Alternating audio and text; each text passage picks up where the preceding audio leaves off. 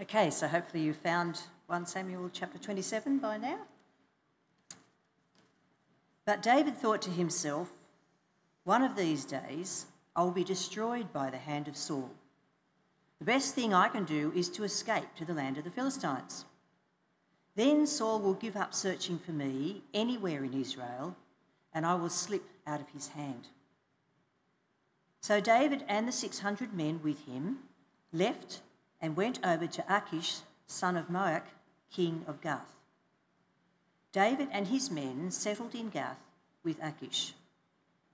Each man had his family with him, and David had his two wives, Ahinoam of Jezreel and Abigail of Carmel, the widow of Nabal.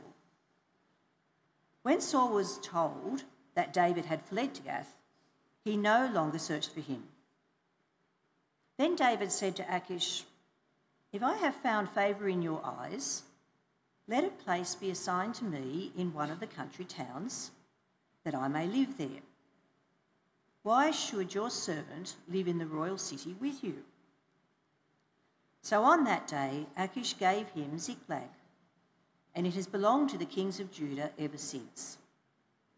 David lived in Philistine territory a year and four months. Now, David and his men went up and raided the Geshurites, the Girzites, and the Amalekites.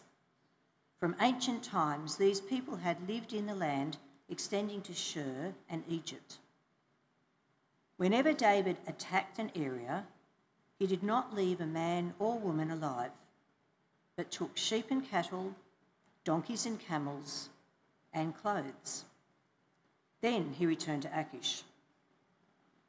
When Achish asked, Where did you go raiding today?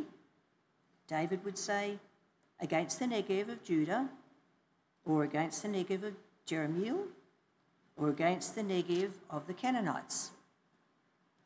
He did not leave a man or woman alive to be brought to Gath, for he thought they might inform on us and say, This is what David did. And such was his practice as long as he lived in the Philistine territory. Achish trusted David and he said to himself, He has become so obnoxious to his people, the Israelites, that he will be my servant for life.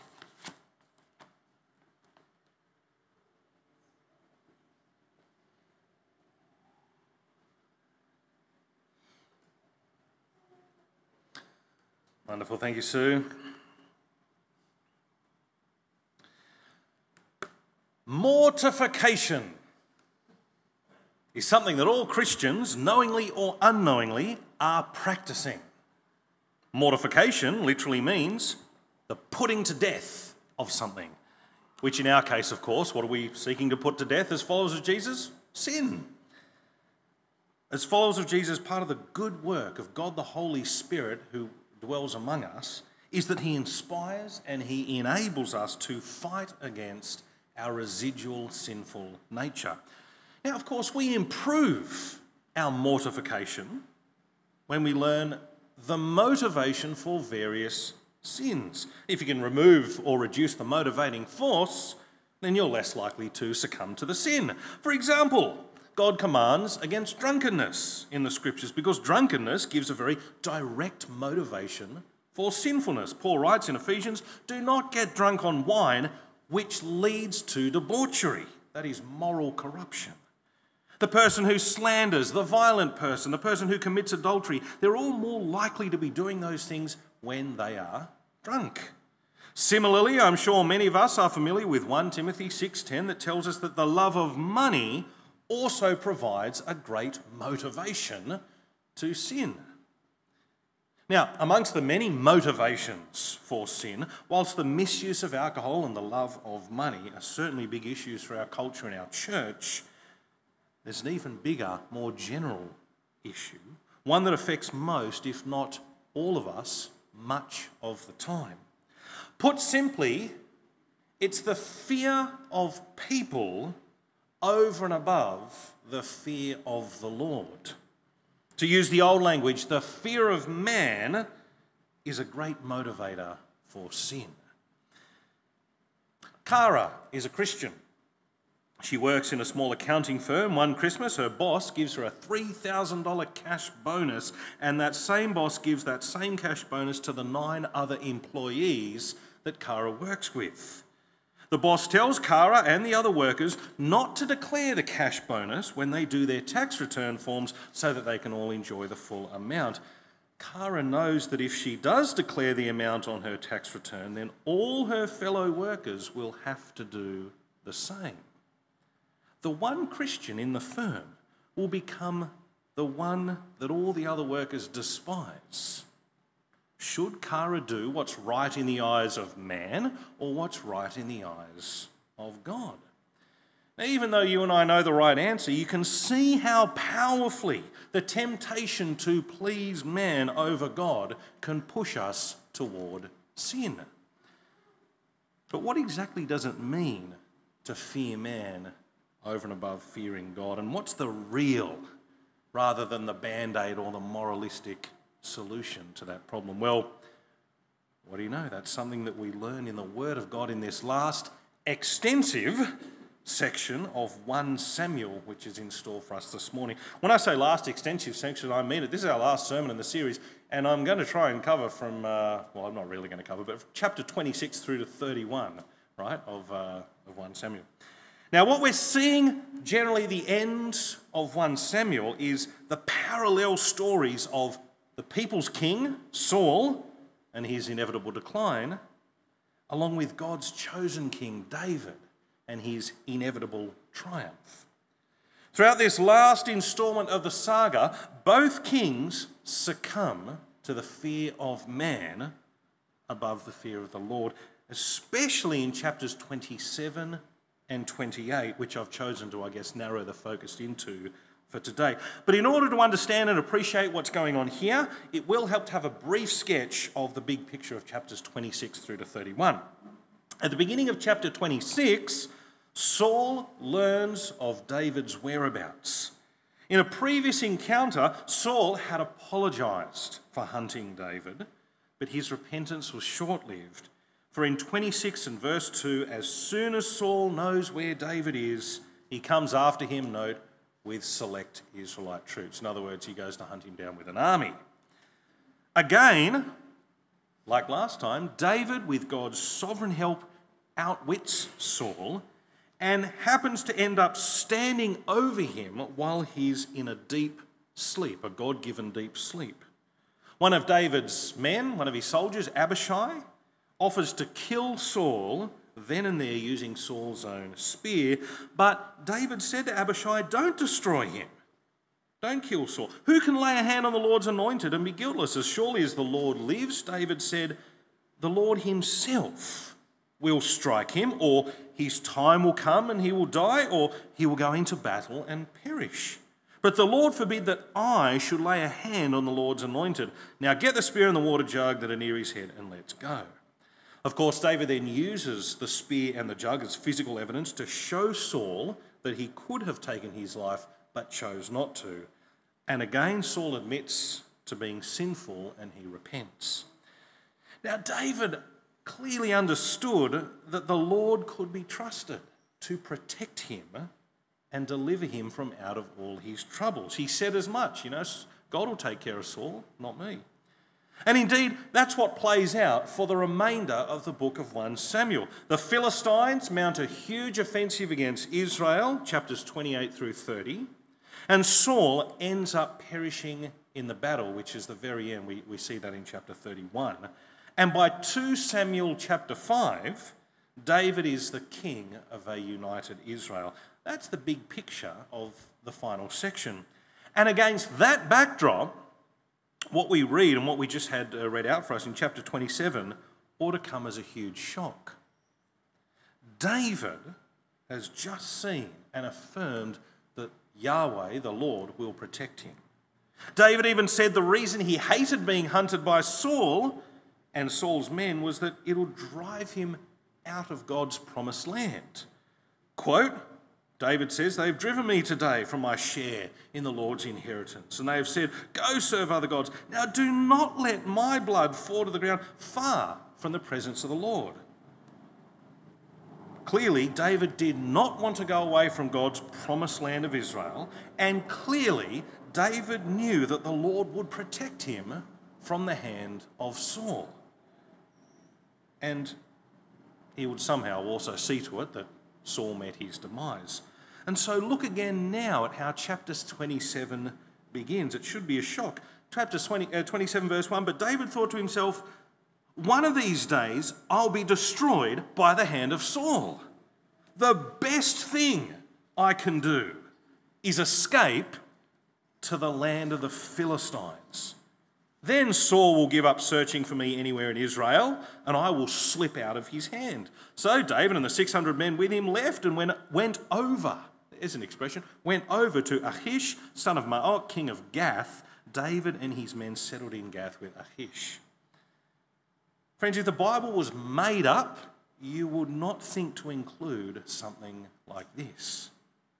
The great King David who has a firm trust in the sovereign goodness and protection of the Lord, all of a sudden makes a drastic choice based entirely on the fear of man. You can know the Lord, like the great King David, and still doubt his sovereign goodness based on the threat posed by another human, even one whose downfall is imminent. I suspect those of us who have been followers of Jesus for a while will feel this with a, a slight twinge of pain that, yes, I know that I've known God and yet been the kind of guy that succumbed to, to pleasing people in a way that, that caused me to compromise my faith. During his time with the Philistines, David deceives the ruler Achish, making him think that David has rejected Israel and become a Philistine sympathizer. That's a hard feat to pull off. David goes on military campaigns against some of the surrounding nations that pose a threat to Israel, such as the Geshurites, the Girzites, and the Amalekites. But we are told in verse 9 whenever David attacked an area, he did not leave a man or woman alive, but took sheep and cattle, donkeys and camels and clothes. Then he returned to Achish. When Achish asked, Where did you go raiding today? David would say, oh, Against the Negev of Judah, or against the Negev of Jerahmeel, or against the Negev of the Kenites. He did not leave a man or a woman alive to be brought to Gath, for he thought they might inform on us and say, This is what David did. And such was his practice as long as he lived in Philistine territory.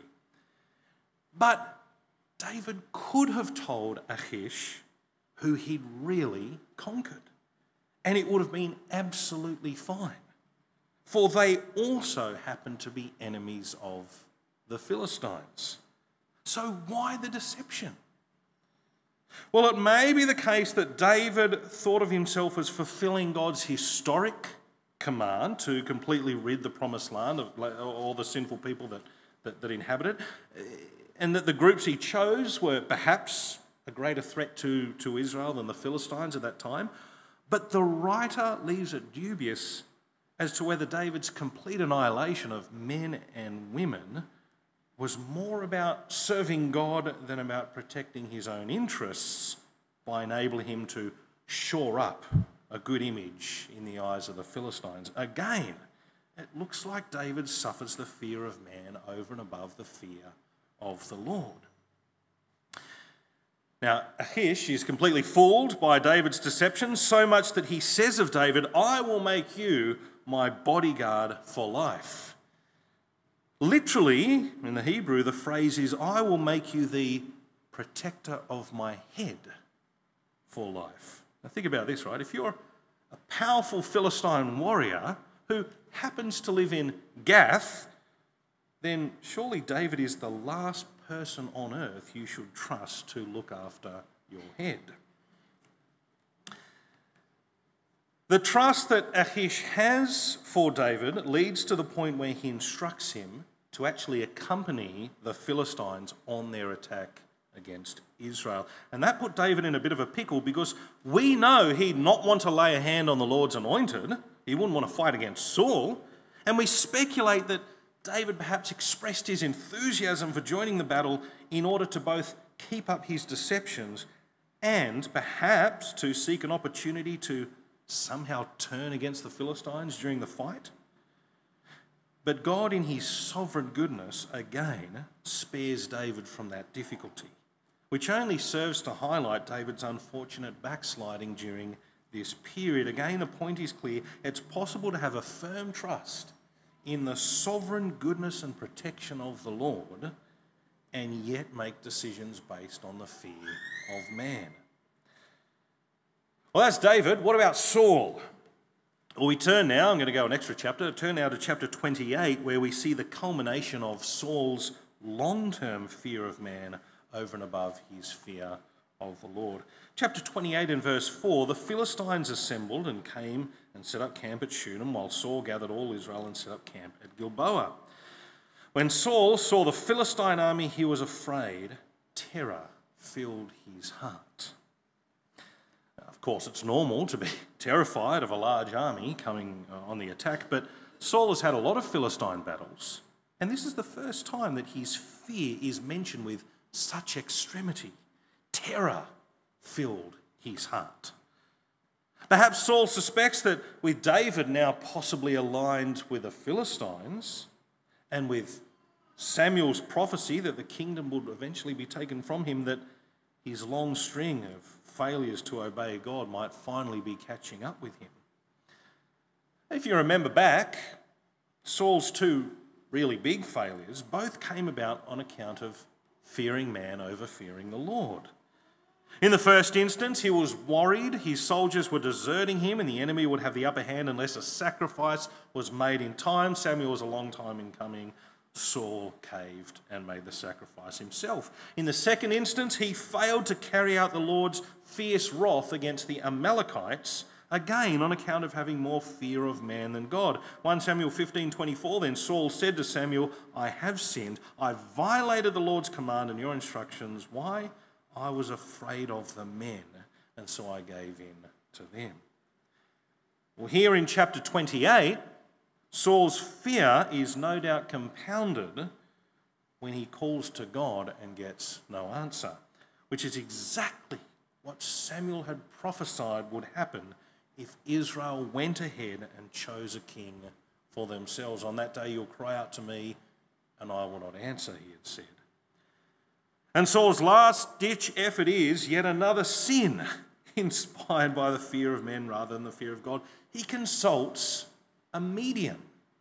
In the old language, a witch, in direct violation of God's law. Previously, Saul had expelled all the mediums and diviners from the land, but here he's so hopelessly reduced and compromised that he now seeks one out for help. Here's how it goes. I'll read the account out and make some comments as we go through. Verse 7 of chapter 28 Saul then said to, his, uh, said to his attendants, Find me a woman who is a medium so I may go and inquire of her. There's one in Endor, they said. Now, why it has to be a woman, I'm not sure. Though, from what I can gather, the sin of necromancy and divination seems to have a slightly higher female representation in the Bible. If anyone knows why, come and tell me. The fact that Saul's attendants can so quickly answer, oh, there's one in Endor, sort of hints that corruption and compromise have spread all throughout his kingdom.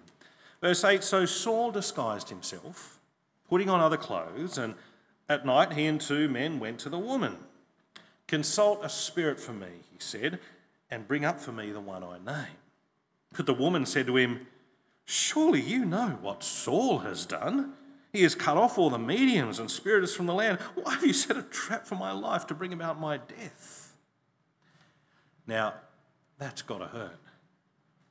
The disguised Saul gets a reminder from this witch of his former glory wherein he was obeying God by cutting off the mediums and spiritists from the land.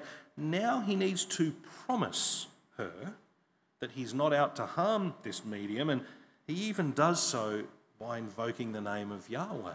Verse 10 Saul swore to her by the Lord, As surely as Yahweh lives, you will not be punished for this. Then the woman asked, Who shall I bring up for you? Bring up Samuel, he said. When the woman saw Samuel, she cried out at the top of her voice and said to Saul, Why have you deceived me? You are Saul. Now, whatever this woman's necromancy experiences were in the past, it's very obvious that she's freaked out by what happens here. She clearly has some sort of unique and unexpected revelation. It's almost certainly the case that God is the one who has made this divination successful, for he's the God who accomplishes his perfect plans even as he hands us over to our sinful practices in judgment.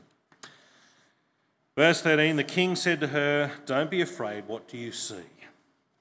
The woman said, I see a ghostly figure coming up out of the earth. What does he look like? He asked. An old man wearing a robe is coming up, she said. Then Saul knew it was Samuel, and he bowed down and prostrated himself with his face to the ground. Notice the emphasis there bowed down, prostrated, face to the ground. This is the first time we hear Saul prostrating himself with his face to the ground. The man who was head and shoulders above the rest is now on the ground in the house of a medium wearing his peasant clothing. What does Samuel have to say? Well, the basic answer is nothing new. Verse 16 Samuel said, Why do you consult me now that the Lord has departed from you and has become your enemy? The Lord has done what he predicted through me. The Lord has torn the kingdom out of your hands and given it to one of your neighbors, to David. Because you did not obey the Lord or carry out his fierce wrath against the Amalekites, the Lord has done this to you today. The Lord will deliver both Israel and you into the hands of the Philistines, and tomorrow you and your sons will be with me. The Lord will also give the army of Israel into the hands of the Philistines. The king, who is like the kings of all the other nations, was supposedly going to save Israel from her enemies, the Philistines. Now, both Israel and her chosen king will defeat, be defeated by the Philistines, and for Saul, it's a dreadfully tragic and horrific way to go. To use a phrase much later from the Apostle Paul in, in uh, Ephesians, it's basically being without hope and without God in the world. Of course, Saul's response is devastating. Verse 20 immediately Saul fall, fell full length on the ground, filled with fear because of Samuel's words. His strength was gone, for he had eaten nothing all that day and all that night. There's now nothing more he can do. He knows he's a condemned man about to undergo execution. And so the chapter ends with the woman offering to serve Saul and his men their last meal. Initially, verse 23, Saul refused and said, I'll not eat, but his men joined the woman in urging him, and he listened to them. He got up from the ground and sat on the couch. The woman had a fattened calf at the house, which she butchered at once, took some flour, kneaded it, and baked bread without yeast. Then she set it before Saul and his men, and they ate.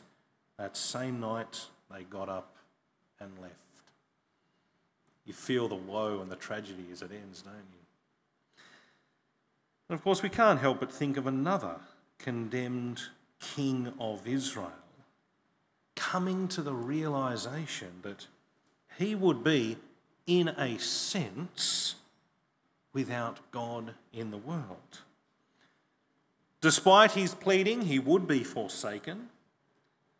Of course, the difference with Jesus is that he only ever served and feared and pleased God. He never feared man over above his heavenly Father, and he certainly never consulted a witch. And even during his last meal, he would choose to serve rather than be served. Yet Jesus still endured something similar to what Saul is enduring here, only a million times worse. And he did it on account not of disobedience, but on account of his obedience. For God planned that King Jesus would atone for all the times you and I have and will fear man above fearing God. Now, as we know, God gives David a way out from fighting alongside the Philistines. And when the battle takes place, Saul and his sons are struck down, And not long afterwards, David returns to Israel, unites the tribes, and becomes their best king prior to Jesus. Now, because these two stories of, David and Saul are being told side by side, we're right to compare and contrast the people's king, Saul, with God's king, David. And strikingly, we find that there's a great similarity. Both are capable of the fear of man over and above the fear of God. Both are capable of spectacular failure, both as bad as one another. And even if you had doubts that David could be bad, or I would argue worse than Saul, you'd be corrected by the time you get to the adultery, the murder, and the deception with Bathsheba and Uriah in 2 Samuel. The biggest difference between the two kings is that one was chosen according to the eyes of the people, that's Saul, whereas the other, David, was chosen, chosen according to the heart of God. God would therefore never depart from David as he has here departed from Saul. No matter how bad David would cave in to the fear of man, which he certainly would. No matter how heinous David's sins would be, and they would be pretty spectacular, God would never take his love away from David as he did with Saul.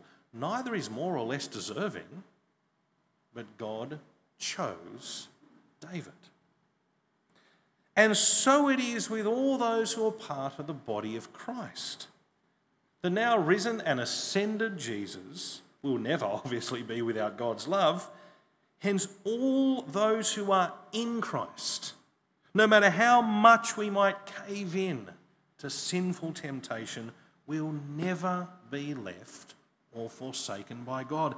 Never will I leave you, never will I forsake you, God says to all his children. We who are in Christ will never have to endure the kind of terror of the heart that Saul endured and that Jesus endured even more at Gethsemane and on the cross.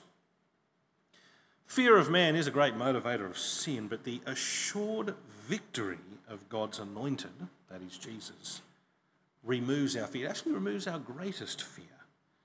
And that perspective is actually the key to overcoming the problem. As David rightly demonstrated before his poor choices, looking to the future helps us to fear God more than to fear man. You see, despite his sinful decisions, David still knew that God would somehow remove Saul from the throne. And by the end of chapter 31, that's exactly what has happened. And so it is with us.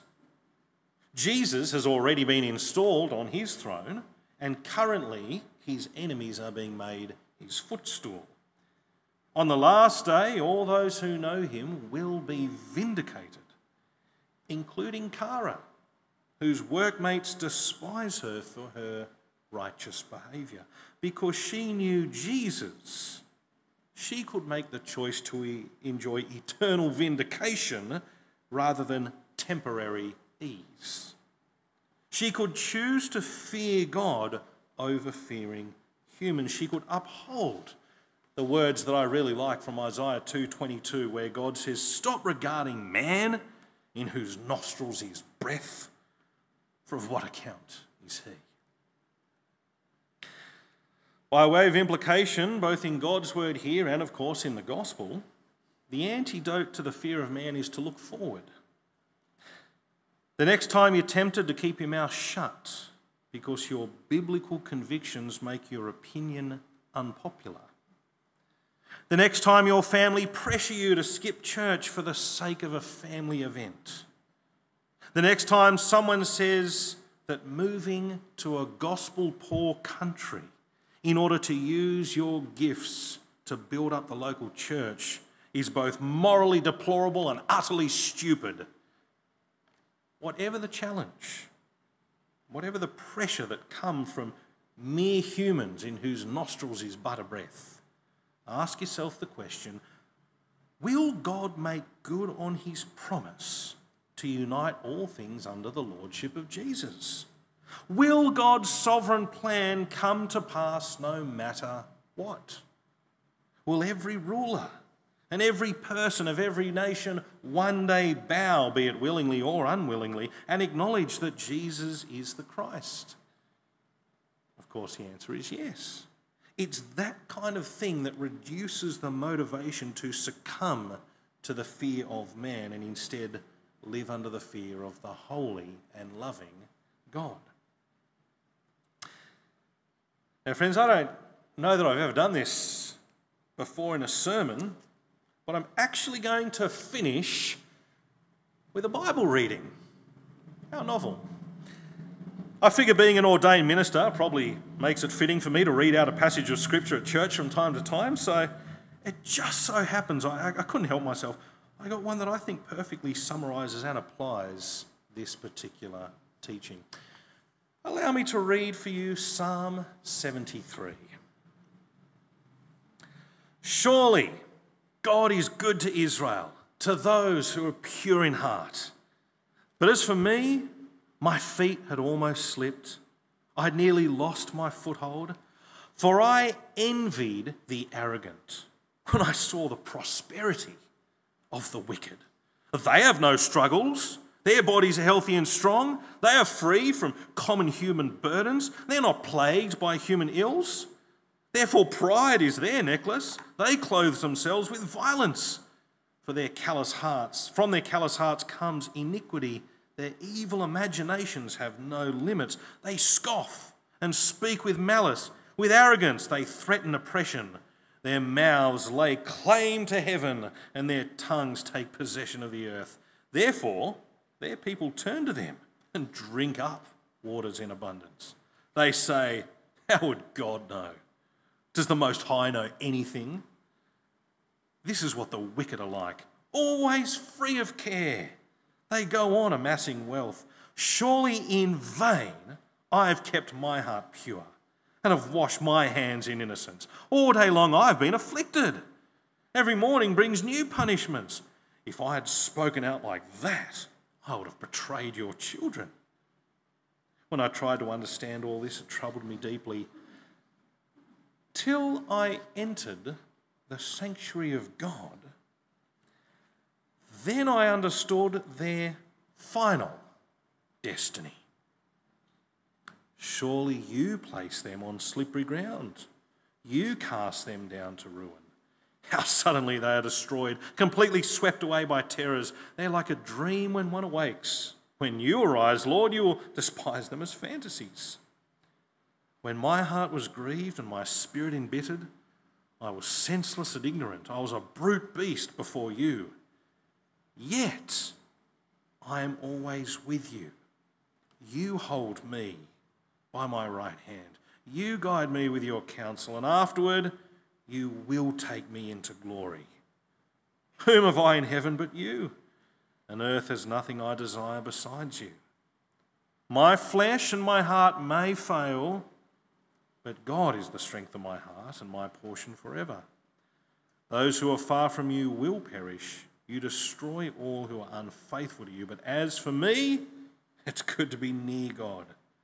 I've made the sovereign Lord my refuge. I will tell of your deeds. Amen.